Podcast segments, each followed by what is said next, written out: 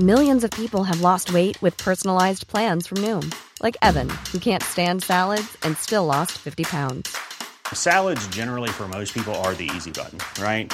For me, that wasn't an option. I never really was a salad guy. That's just not who I am. But Noom worked for me. Get your personalized plan today at Noom.com. Real Noom user compensated to provide their story. In four weeks, the typical Noom user can expect to lose one to two pounds per week. Individual results may vary. Hey, I'm Ryan Reynolds. At Mint Mobile, we like to do the opposite of what Big Wireless does. They charge you a lot, we charge you a little. So naturally, when they announced they'd be raising their prices due to inflation, we decided to deflate our prices due to not hating you. That's right. We're cutting the price of Mint Unlimited from $30 a month to just $15 a month. Give it a try at mintmobile.com slash switch. $45 upfront for three months plus taxes and fees. Promo for new customers for limited time. Unlimited more than 40 gigabytes per month. Slows. Full terms at mintmobile.com.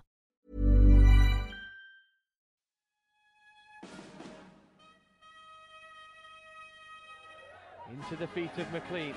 Lovely turn from Aaron McLean, who sets a new club record. Seven goals. Instead, there's McLean, and it loops in. Cal Smith down for McLean, and now he has his hat trick. A rasping drive into the top. McLean could be in for number four. Centre point, and through for Aaron McLean for his 25th goal of the season. again, saved again. McLean, number 30 for the season for Aaron McLean.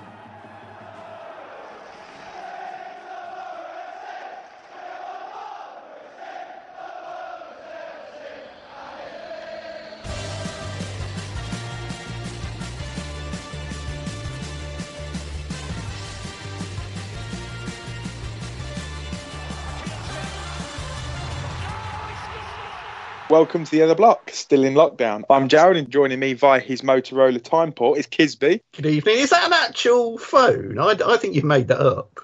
And Jim is also with us. Hello. And we've got a full squad tonight with, uh, did I just call us a squad? That's with a youth now, isn't it? We've got, we've got a full lineup. Uh, and Tim is with us also. Yeah, Super Hello, Sub's Tim. here. Super Sub's starting today, so I'm happy with that. Let's get down to the meat of this podcast. Kisby, what's your confectionery of the week? Um, I've gone for some caramel nibbles tonight. Um, last time, I don't think I was asked what my confectionery of the week was. Um, it was um, Terry's chocolate orange, but the mini bite-sized ones, the ones that you don't have to use a sledgehammer to get into. If you if you buy the whole Terry's chocolate orange, you can never get into it, can you? Jarred doesn't need a uh, sledgehammer for a terry chocolate orange. does it? Straight down. Well, yeah, it's like it's like any normal person having a Malteser. That is for me. it's, it's quite a simple thing.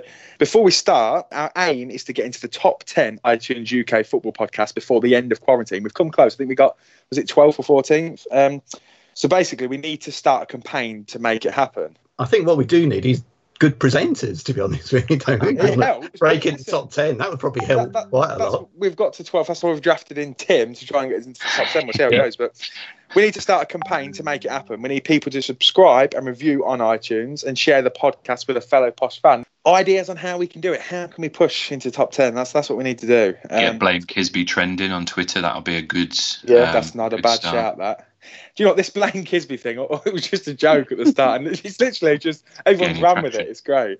Mm. Yeah, a joke at my expense, I have to say. Yeah, Yeah, but we all love it, so that's, all That's that matters. that's that's that's a joke. That's that's laughing at me, not with me, isn't it? Really. We do that Yeah. anyway. I think we could have a chat with uh, marketing at the club and see if we can get it as the shirt sponsor, or Uh, even if it's just a lot of the training gear, you know, next year. Hashtag blame Kisby, or sponsor Oh. one of the players.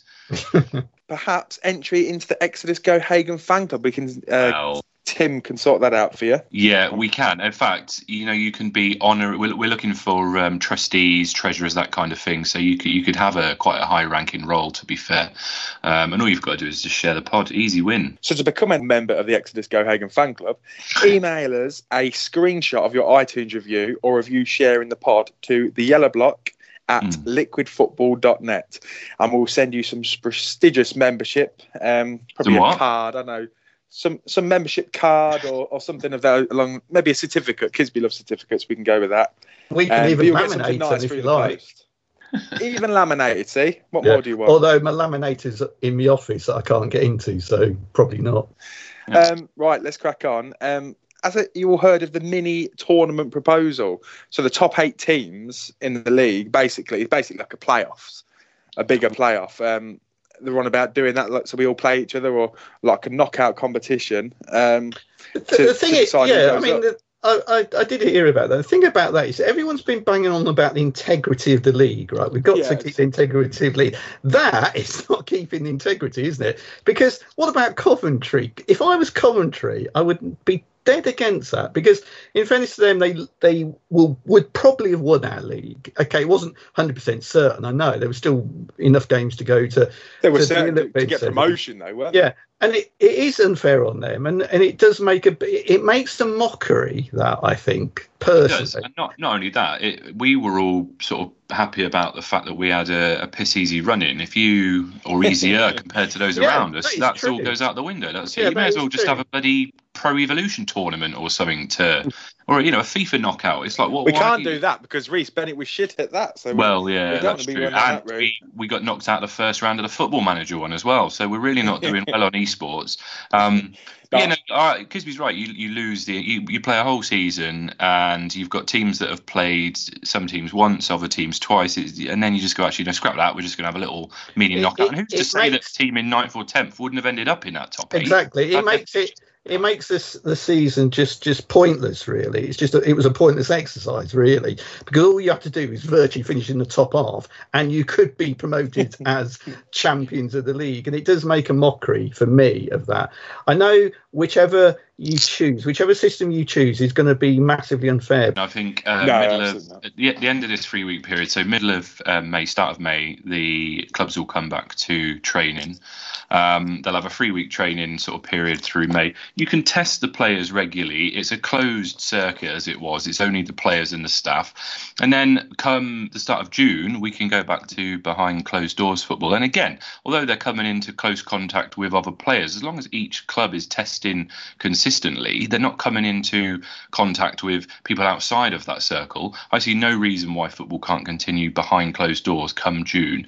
And seeing as we're two or three weeks behind countries like Spain and Italy, they've started to already introduce their football clubs coming back to training. And if you do start the the, the, the, the behind closed doors football in June, you can easily get the season finished by the end of July. Um, and I, I think that's how it will play out. So I don't see any point in discussing things like knockout tournaments or mini tournaments because I still think we can get this season finished.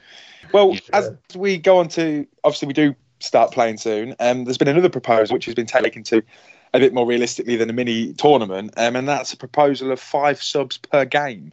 That would be to combat um, fatigue. Obviously, the players haven't been Fatigue, playing. they've had three months off. no, but that's the issue, isn't it? Then- Why not? Why not have thirty-seven subs? Let's have hundred subs. Who comes What's up on the with fans to play? Well, ideas? it is, and also it's not like. Oh, I know when- Kisby, I've not come up with the idea. This is an idea what's been suggested. But it's like as well Ki- just do roll on, roll off. Yeah, exactly. But it's like Kieran said when he was on it. It's not going to be. They're not just going to go right. You're back to work tomorrow, and your games the day after. There'll be a period of a mini pre-season anyway to get their Mm. fitness up. And I'm sure that the players haven't just been allowed to kind of sit at home and do nothing. I'm sure they've had to maintain some physical level. Imagine if they all if they all get back into training in the shape of well me. George Boyd George Boyd rocks up with love handles. more entertaining. To be honest. But, no, I, Yeah. the five subs things. I, I don't. I mean, Rush goalkeeper would be brilliant though. Yeah, get rid of They- offsides. The Um, thing is, though, just jumping back to what we were just saying, I know we've talked about it before, but if you do get the, the matches started by the start of June, the infrastructure's in place with iFollow that you can easily get income coming back into the clubs. All right, it won't be as much as a, a match day with you know food and all that kind of stuff, but you can get people buying iFollow tickets. All they need there is a couple of cameramen at a game.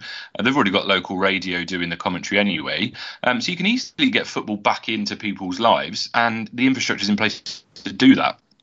I can't wait. I cannot wait. And the Dutch division has been voided completely. No champions, no promotions or relegations or nothing. It's it's gone. Um, which is a surprise. Uh, I, I think that's a real surprise, and I'm surprised that one of the big European leagues has jumped that quickly. Um, I, I really didn't think that that would happen with any of the, the big UEFA leagues, but um, it's a real shame. I just hope that you know we don't follow suit. fingers crossed. A Den Haag manager, Alan Pardew, he could get a bonus for avoiding relegation, which was in his contract. Um, one could say he's played his cards right.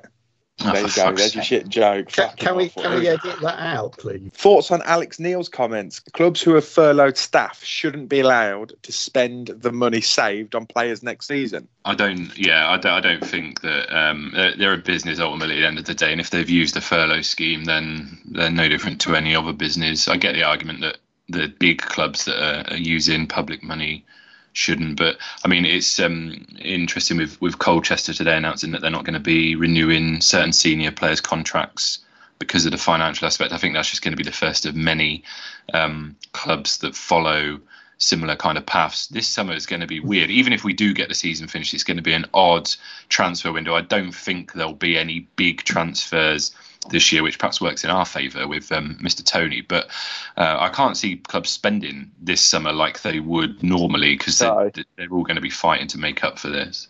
Yeah, the thing is, is I, th- I think as well, a, a lot of the money that comes into football, certainly at the lower levels, isn't coming from through the gate, is it? Through the fans and supporters.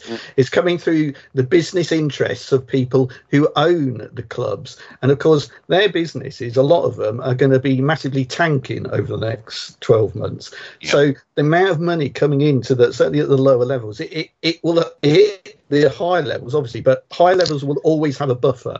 It's a tough one, that is. Um, there's been a debate on social media across all clubs um, on partial refund on season tickets if the season is cancelled. We have touched on this in previous podcasts, um, but it has raised its head again. Um, what's Kisby's take on this as the tightest man on the planet? It is true. I'm probably the tightest man in the universe. In There's no fairness, probably about I'm the sort of man, right? If I buy a, a, a tin of spaghetti from Aldi's for 29p and it's dented, I will take that tin back and get a refund. I really, I am that petty when it comes to money. But right, this is my view. When when there are there are a lot of clubs that could go under, right? Why are fans who fundamentally want their clubs to survive? Why are they even considering a refund on just a few games, right? As season ticket holders, you already, you already get a very good deal anyway, so you're getting a percentage off each game you go to. So you're already you're already getting a good deal. Even I, as the tightest man in the universe, wouldn't try to push my club over into um, liquidation because I want to get a refund on nine games. Well, it's not even nine, is it? What is it? Four. We had four, five Yeah. games, whatever it was. You know, I can't understand fans who, who, who are so petty who want a few quid back when they've already got a d- good deal on the season ticket anyway. That could be the difference between, between that club surviving or not surviving. So I think it's absolute madness and very not supporting your club to want to get any sort of refund on that. I can't. I can't Are we believe all it. in the same boat on that? No, well, yes, I am. But just to play devil's advocate, I would I would look at it from another point of view, which is football um, season ticket holder is it's a business, and you've not received your full products. I don't necessarily agree with this. I'm just yeah, but looking it's at it not from another though, point is of it? view. As a fan, you don't Yeah. see it as a business. I know. No, no, no. I, I know, I know. I guess the but way I, around. I don't see it as a business. If I saw it as a business, I would be down London Road demanding my three pound ninety nine back. But I'm not. I don't see it as a business. I'm Give a it fan. time, you will be. Well, Maybe that's true. the- I say that now. But Well, the, the way around it easily, I think, from a club's point of view, is just to go is just to give season ticket holders the option and say if you want this uh, percentage back, you you you can claim it because then the real Oh, well, fact- if you give me the option, I'll get it. I'll claim it I don't think you would. No. I think you'd go, no, that's No, not I- I right. wouldn't, You I would let them wouldn't, because- Any, anyone who, and yeah, and anyone who does claim it gets banned for life. it. I think that's You get fair. Has to wear You a think Blake that's Bisbee t-shirt. Hey, I'm Ryan Reynolds. Recently, I asked Mint Mobile's legal team if big wireless companies are allowed to raise prices due to inflation. They said yes. And then when I asked if raising prices technically violates those onerous two year contracts, they said, What the f are you talking about, you insane Hollywood ass? F- So to recap, we're cutting the price of Mint Unlimited from $30 a month to just $15 a month. Give it a try at mintmobile.com slash switch. $45 upfront for three months plus taxes and fees. Promo for new customers for limited time. Unlimited more than 40 gigabytes per month. Slows. Full terms at mintmobile.com. Ready to pop the question and take advantage of 30% off? The jewelers at BlueNile.com have got sparkle down to a science with beautiful lab grown diamonds worthy of your most brilliant moments. Their lab grown diamonds are independently graded and guaranteed identical to natural diamonds, and they're ready to ship to your door. Go to BlueNile.com to get 30% off select lab grown diamonds. That's BlueNile.com for 30% off lab grown diamonds. BlueNile.com. We're now joined by posh legend Aaron McLean. Thanks for taking the time out, Aaron, to join us. Um, how's lockdown going for you? It's not been too bad, to be honest. Um, I've got a seven-month-old daughter, so she keeps me fairly busy, and you know, I've, I've looked at it as this is a this is a period in her life that I probably wouldn't have been able to spend this much time with her had I been in football. So, you know, I'm I'm looking at the side of it, and obviously dying to get back to football, dying to get back to work, but you mm. know, there is. You know, that's the silver lining for me. I think that's how everyone's taken it. It's a chance what none of us would have got with our family, and although it's not in the ideal, you know, circumstances, we can't have the quality time outdoors. It's it's still good to have that time, uh, you know, as as as a group, isn't it? Yeah, definitely. You know, I think being able to spend more or less twenty four seven together. So, a you have to like your partner, which is, um, and yeah, like I said, look, I've you know, it's my first child. She's seven months old, so No. me to be able to see her see her developing, you know, firsthand and day to day is, you know, it's kind of been a, a blessing in disguise, but obviously mm. not one that I would have I would have wished for. Still looking forward to getting stuck in again, though. Oh, desperate, desperate to get back. It's it's tough. It's tough not being at work, having a genuine focus. You know, not having something to look forward to at the end of the week. Every day seems like it's it's almost Groundhog Day at the moment. You don't even know what day of the week it is. You're the first person I've ever heard that has said that it's been really tough being away from work. Every all, all my other friends said it's bloody great being away from work, and they hope it goes on for like quite a long time. like I love my job. I love going in every day, and it's very rare that you'll see me go in and not be not be full of beans because it's for me. I, I wouldn't want to do anything else. It's funny because we were actually talking about this on one of the podcasts where we were talking about some professional footballers see it purely as a job and actually don't enjoy the game of football. And we can't understand how you can ever be a great footballer if you don't passionately love the game of football. But there are some footballers out there who literally it's a job. You know, they're not even that that interested. And I always think that's strange. So it's great to hear that you you love the football. Yeah, I've, I've come across a few. Um, I know a few players that they really don't enjoy football. Once they're away from football, they don't watch it, and it, it baffles me to be honest. But at the same time, you have to. For them, they they're good at it and they earn a good wage from it. So I just don't. I don't get how you can go into, uh, you know, a stadium full of people with that raw passion and emotion, and just not feel that, and not, you know, I, I just, it's just an alien concept to all of us, I guess, Mm. being football fans, to be a professional footballer and not be living the dream and and playing every minute with a smile on your face. I mean, you, you don't get that as a chartered accountant, do you? You don't walk in the office and you get ten thousand people clap you. So it does. It's, it's strange, isn't it? But I don't think the people the people that say they don't they don't like football. I don't think they dislike playing. You know, as you wouldn't play. I think they they enjoy the playing. They enjoy the the fans and all the good things that come with being a professional footballer. I think it's the hard work that they don't enjoy because being a prof- professional footballer is not easy. It's day in day out working hard on the training pitch and Yeah, which we don't see so much, I guess, as fans. I suppose we only see the Saturday afternoon and the, the excitement that comes with being a footballer. Yeah, and it, there's a there's a lot of stress that goes with it as well. So it's- I think the stress and the pressure, the training, I think they don't enjoy that, but most definitely they they all this they all enjoy the the positive side of it. The fans mm. screaming their name and. Mm. And if, when their wages drop in their bank, I'm, I'm sure. So, so on the pod, we'll be talking about your career in football and your time at Posh. And but before we begin, thoughts on how the season will end? Can you can you see it ending? I can. I can see it ending. I think it's probably going to be behind closed doors. Um, we just have to go with what the government say. what do you think about this idea about having the top eight teams do like a mini playoff for all the positions? I mean, we thought that was a bit nonsense, really. But what, what's your view on that? Yeah, I'm not really a massive. I'm not a massive fan of it. Obviously, we're in the top eight, so it wouldn't affect us negatively. But you know, for if, for example, if they were to end the league today and say, right, whatever positions you're in, that's where you're going to finish, and the top two get promoted, we'd be fuming. where do you think we would have finished? Because we think we had a good shout at second place, or even a, a very, very outside um, shout at, at, the top of the league. So where do you think we would have finished though this season? I think we'd, I think we'd finish top two. Yeah, I think we'd finish Yeah. top two. Um, and I think if the if the season's able to be finished, which we all we're all hopeful it is, then I think we'll finish top two. And we was in a, a brilliant reign of form. But at the same time, listen, we're all the lads will be fresh. And I'm sure that once we're back and all the lads get together, I'm sure we've we've got more than enough to to be able to put another great run together and, and get that promotion. We had uh, Kieran Kieran Scarf on the podcast a couple of weeks ago, and he said you was due you was due back mid May. Is that still the case? Yeah, at the moment we're due back the 16th.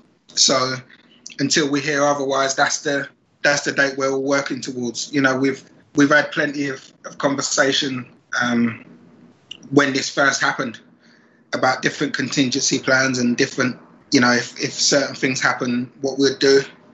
Um, I know the manager and the fitness coach especially have been in regular contact with all the players and making sure that they know what's what's going on, what's expected from them whilst they're off. And, you know, I'm sure all the lads will come back in, in good shape and, and be more than ready to go. You definitely need a, a mini pre-season, though, don't you think? With all the time, I know they've all had their training regimes, but um, still you still need a bit of time to get up to scratch, surely. Yeah, definitely. Having having this this long period off, there's no way you could just all of a sudden go back and then after a week be expected to go and play nine games in a row. So there is going to be a, a mini pre a mini preseason, but with the programs that the fitness coach has been giving all the lads, you know, they'll already be halfway halfway there. So the work that they'll be doing, we'll be able to get through it a lot quicker than than if you haven't been doing anything. Normal pre-season training is very hard, isn't it? It's very tough the the actual normal pre-season. So you're not going to need the full tough sort of regime, are you? I suppose, but you will need a, a, a little bit of time to get sort of properly match fit. Yeah, that's going to be the main thing. It's the match. It's the match fitness, Yeah. which I don't know how long we'll we'll have to be able to get that.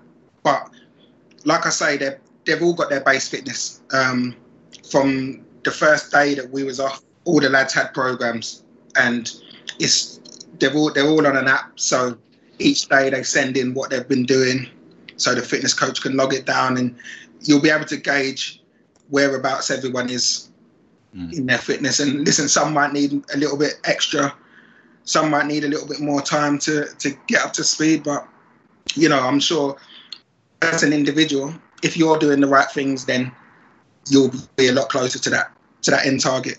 Come once we get back.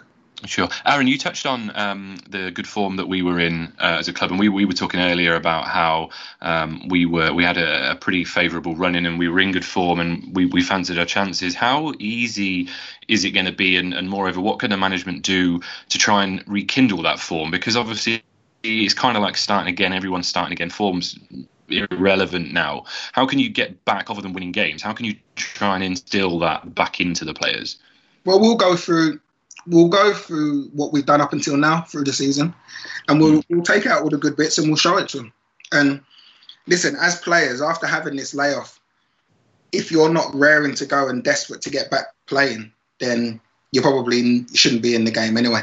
Mm. I think everyone's desperate, aren't they? The fans are desperate. We want to watch. It seems ages since I watched any football. I mean, it's not that long, but it seems like literally 12 months already to me. And and i'm desperate to go and watch the posh. And uh, i should imagine everyone's the same you know. And it's it would be such a lift to the whole country. The country at the moment is pretty much on its knees i think. And it would be such a, a, a people love football in this country and it would lift the whole country i think. And it it's so much more than just about the game isn't it i think at the moment? What I like about that, Kisby, is um, when we when we spoke about uh, behind closed doors, uh, when this all when this all kicked off, you was like, no, everyone was like, no, I'm not having that. I don't want to watch it on iFollow and all that. And now I'm not a on, fan. so desperate. We, no, but we'd all take it, wouldn't we? I'd- yeah, I'd we, we, we on the computer take it. We take it. I mean, I can't wait to get back to London Road and, and watch football like you should watch. You know, with the atmosphere and you know the the ups and the downs of it. And that's what football's about. Seeing your mates. You know, it's a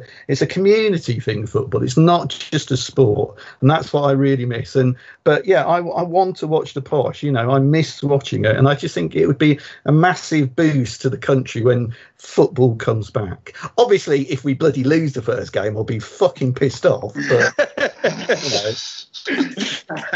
and I will be moaning like there'll be no tomorrow about it. But I'm looking forward to that. Aaron, if, if we go back to your early career, um, when did you know you wanted to be a footballer? What age, if you if you remember? Um, I, I wouldn't even be able to tell you. I I didn't start playing football until late. I think I probably started playing at about seven, eight, like really playing for for an actual team. Up until then, I, I never really wanted to. I didn't really enjoy playing football, but I like, I didn't want to play for a team.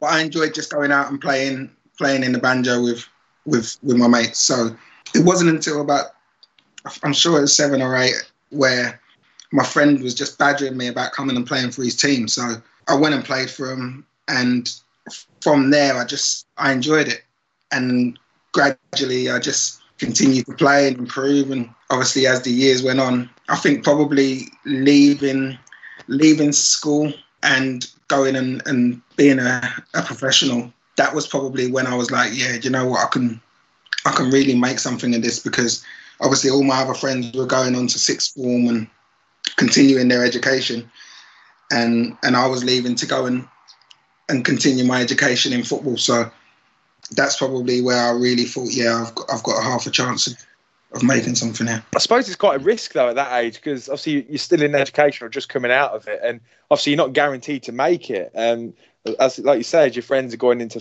you know to further educate themselves, and you're taking a different route. It's although it's everyone's dream, it's quite a risk as well, isn't it? It's definitely a risk, and it's a risk that for a few years when I got released by Leyton Orient, I wasn't sure whether or not that risk was worth it because I'd I'd obviously been at, at Leyton Orient for four years since I left school. Then I got released and I went to Aldershot in the conference. And when I went there, I wasn't sure whether or not I was going to be able to make it back into into professional football. I'd I'd not played that many games, um, and my ability, I I always believed in my ability, but I knew that I had a, a lot to work on. You know, I wasn't a prolific goal scorer, and there was there was many many things that I knew that I had to work on. But I was I was more than happy to to improve as much as as much as my coaches would help me. Were so, you a hard worker as a footballer? Because not all footballers are hard workers. Do you think you were a hard worker, or do you think looking back now, you, you could you have worked harder? Or no, I'd say I was a very hard worker. I've I was always one that I trained I played. So day in day out, I knew that I didn't have the ability to be able to coast through training and still be able to perform on a Saturday. I knew that. Um, and growing up, I was playing with people like Leon Knight, Jermaine Defoe, those kind of players who were naturally gifted, had just had the eye for the goal, could do things with a ball that you you see grown men do. And I wasn't at the level that they was at. So I knew that in order to, for me to to try and make a career and st- and keep a career, I'd have to continue to work hard every single day. And like I say, once I dropped into non-league, it was almost like, do you give it everything you've got, or after a few years, this is probably going to be be where I end up, and, and I'm going to have to go and find a job anyway. So, you know, luckily for me, it, it worked out for me in the end. But those those three four years were were years that it could have it could have gone either way really.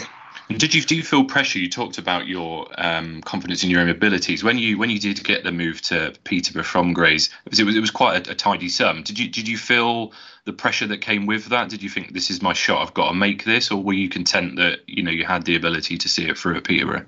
No, I didn't feel. I didn't really feel pressure. Um, the price tag never really. It wasn't really something that really bothered me because I I felt I was ready. You know, a year a year prior to that, I was going to leave and go to Accrington Stanley, and myself and Michael Kightly were were at Grays. We was, we was doing well, and I think Chester came in for Kightly, and Accrington came in for me, and Mark Stimpson was our manager at the time. He he just said, "Listen, this." They're not clubs that you want to go to. You want to go to.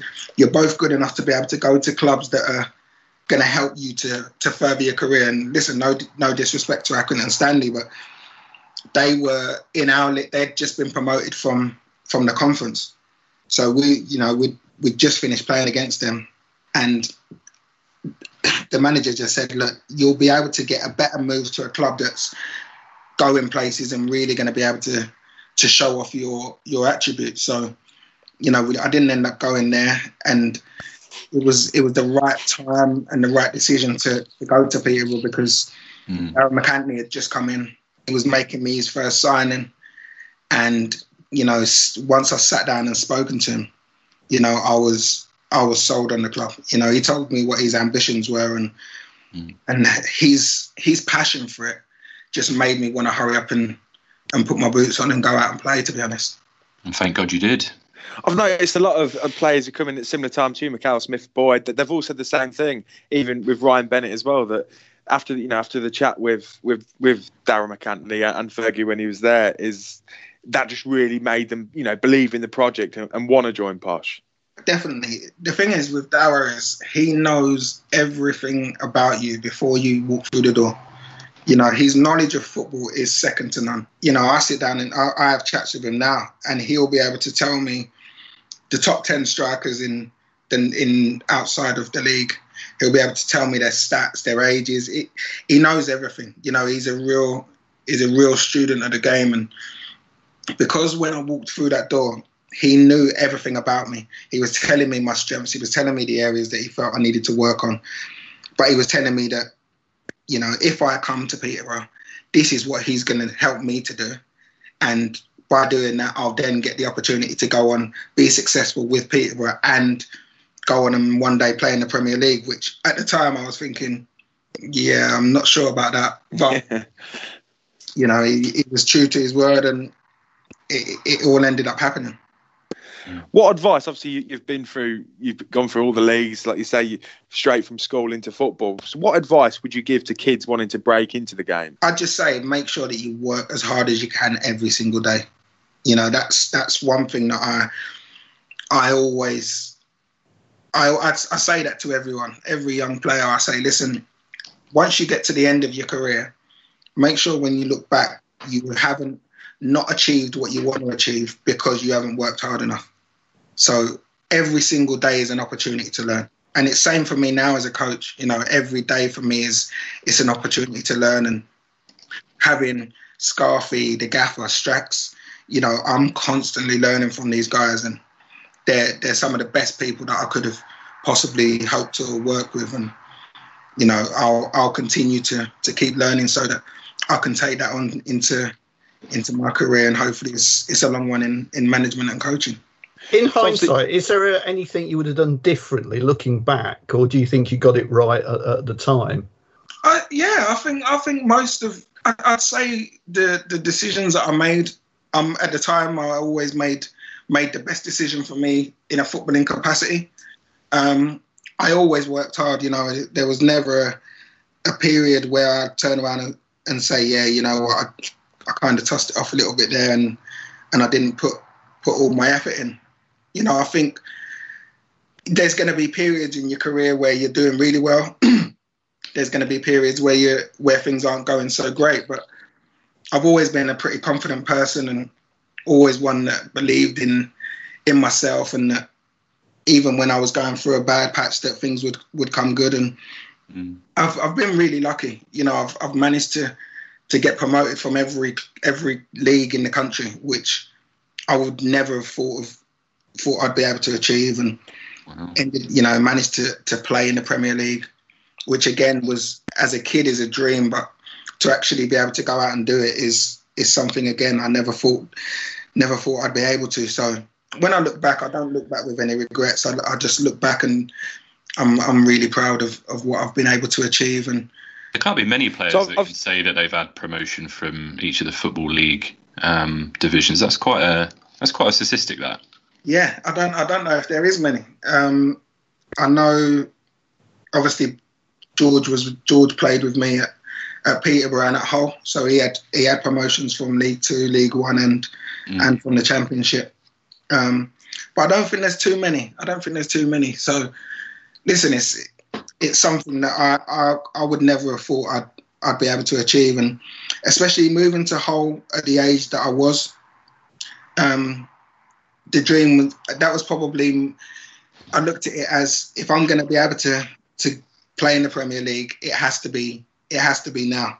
Mm. Um, and if I don't if I don't get that opportunity, it's not going to be because I've not put in all the work that I can. You know, it's going to be because of opportunity and and fitness and whatever. It's not going to be because of because I've not worked hard enough. So obviously you signed you signed for Posh when we were back in League Two, just after after Darragh brought the club. Um, I remember after your high scoring season, I remember there was rumours that Wolves were rumoured to be in for. I'm not sure how true that was, but I think by all accounts it probably was was the case. Um, do you, looking back, I know it's probably a bit of a difficult question for you to answer. Do you wish you'd have left at that point and gone on then, or are you happy that you, you did stick about a bit longer? I'm happy. I'm happy I stayed. At the time, um, Wolves came in and they they bid in excess of I think it was two or two point five million, um, and I, I, wanted to go. I wanted the opportunity to go and and play at a huge club.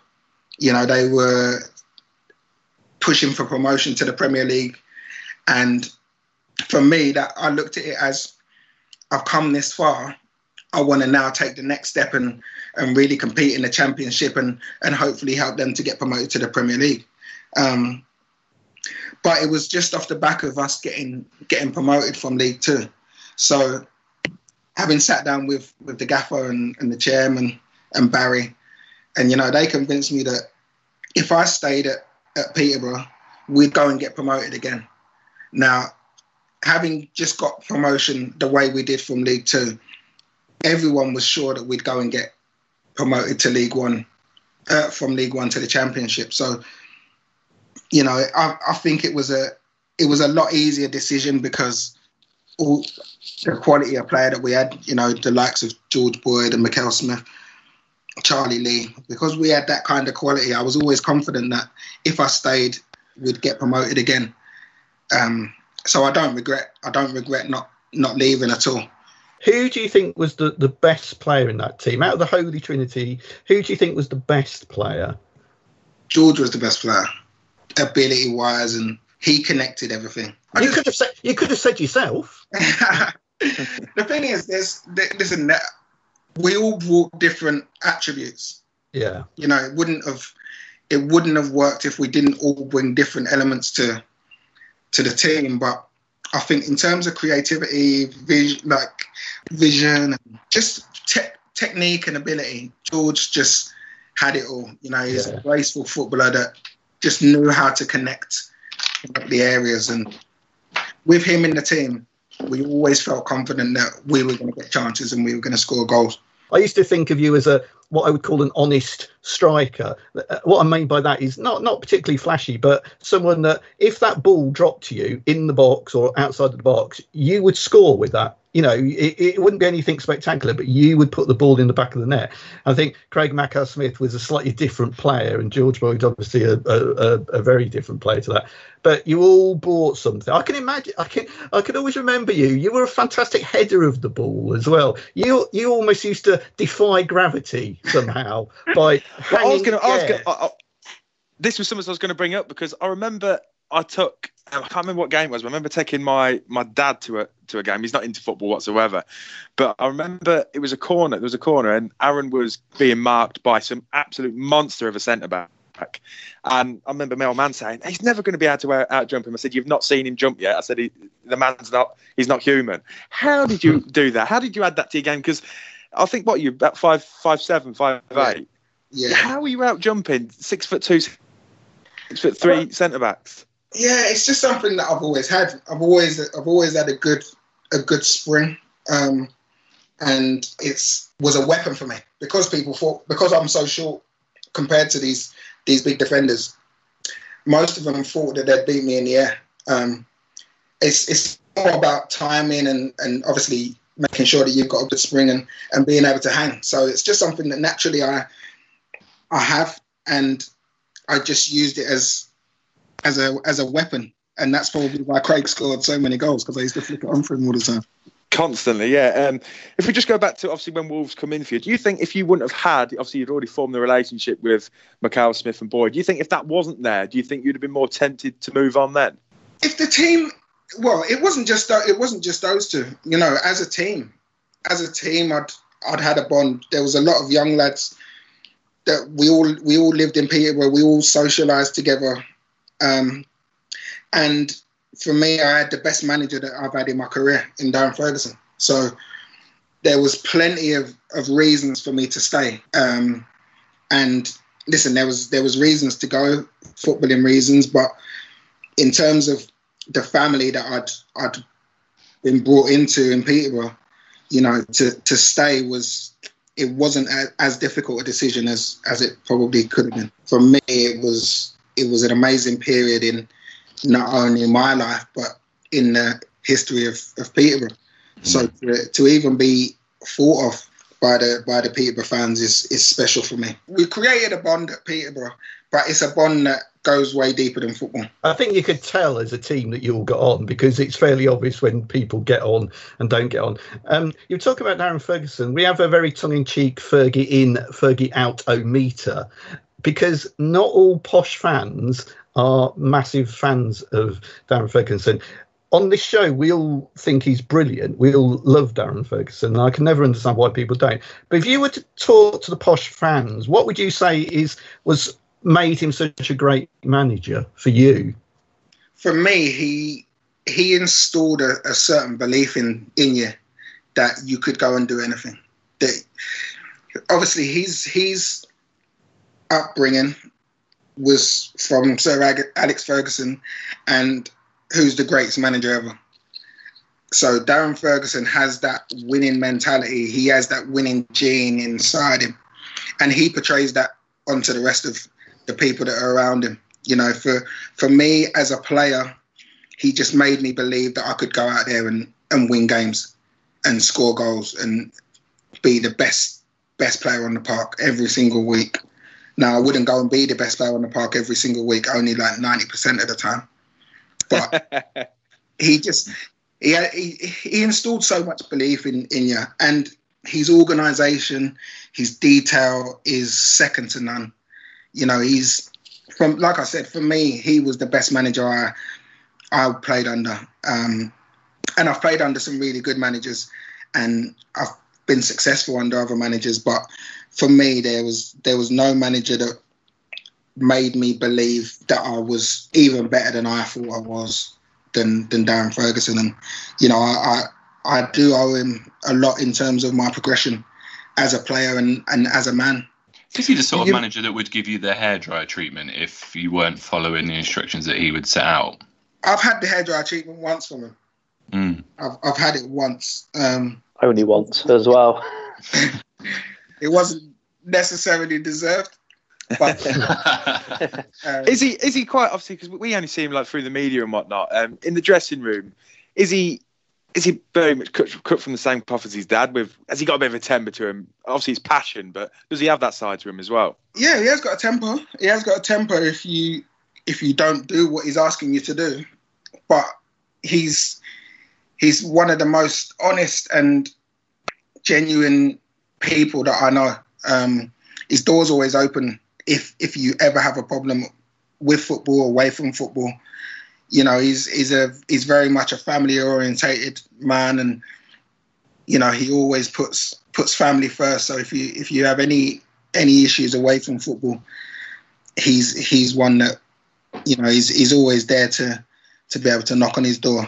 But in terms of his his management style in in in and around the dressing room, he's he's always one to be having banter. You know, he loves banter. He's his banter ain't the greatest, but he loves he loves having banter with the lads.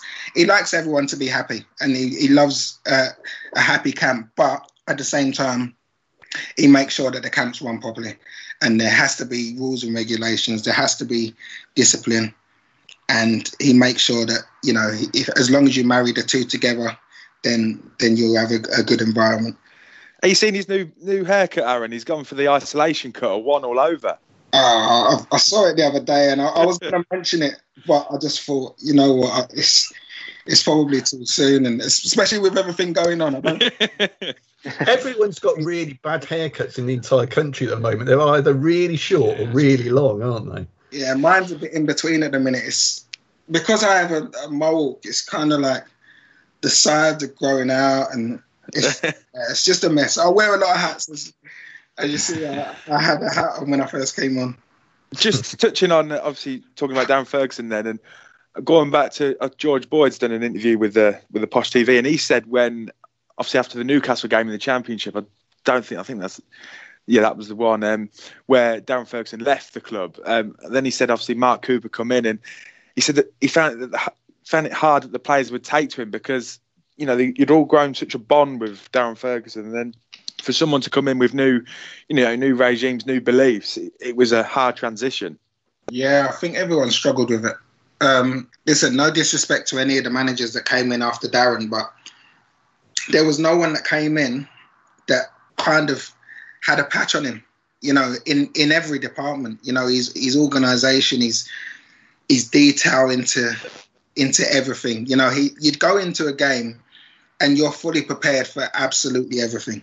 You know, ev- and it's down to you to execute. If you don't execute it on the pitch, then it that's down to you as a player. But you know, at no point did you did you ever go into a game feeling unprepared. Um, once he left the club, I think the lads kind of just lost a bit of belief because we didn't have we didn't have him in our corner. Yeah, I know. I know. Boyd he said in that that um, you know he wasn't really open to leaving before then, but then then thoughts start to creep in once once Darren Ferguson had left because, like you say, the belief leaves with him.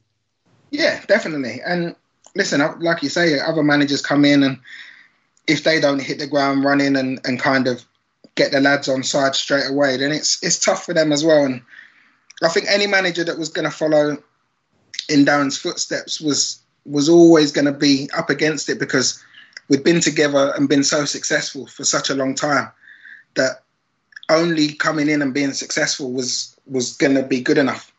And there wasn't anyone that that I thought was like I say I don't think there was anyone that really really matched the the level that Darren Ferguson was at. And you know for us it was it was such a shame for him to go. And from there I think it people departing was was inevitable you mentioned earlier you played in all four professional English leagues, which, like I said, I don't think many people have done that. Um, which is the biggest step up in terms of quality of football? From the Championship to the Premier League's the biggest step by far. Um, just the speed that I think it's it's more upstairs that that they're so much quicker. You know, people know exactly where to run. The execution of passes and finishes is spot on a lot of the time. And you know, if you're not at that, at that level, then then you can get found out pretty quickly. Um, from League One, from League One to the Championship was was a big step, and I think purely because a year or so earlier we were League Two players, having not long come from non-league. So a couple of years later, ending up playing against Championship Championship clubs that you know with a lot of players that have played Premier League football we I think I found that probably the biggest step up for me as an individual. But in in the main, I think the the jump from Championship to Premier League is is the biggest gap.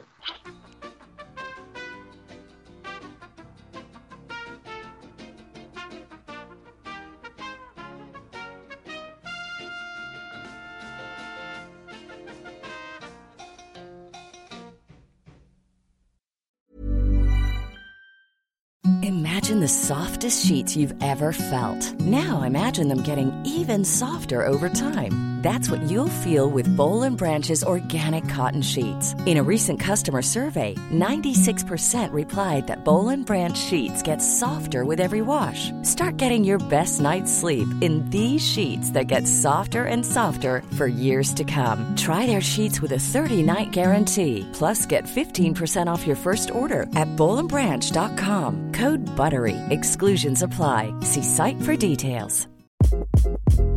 Hi. This is Craig Robinson from Ways to Win, and support for this podcast comes from Invesco QQQ. The future isn't scary, not realizing its potential, however, could be. Just like on the recruiting trail, I've seen potential come in many forms as a coach. Learn more at Invesco.com slash QQQ. Let's rethink possibility. Invesco Distributors, Inc.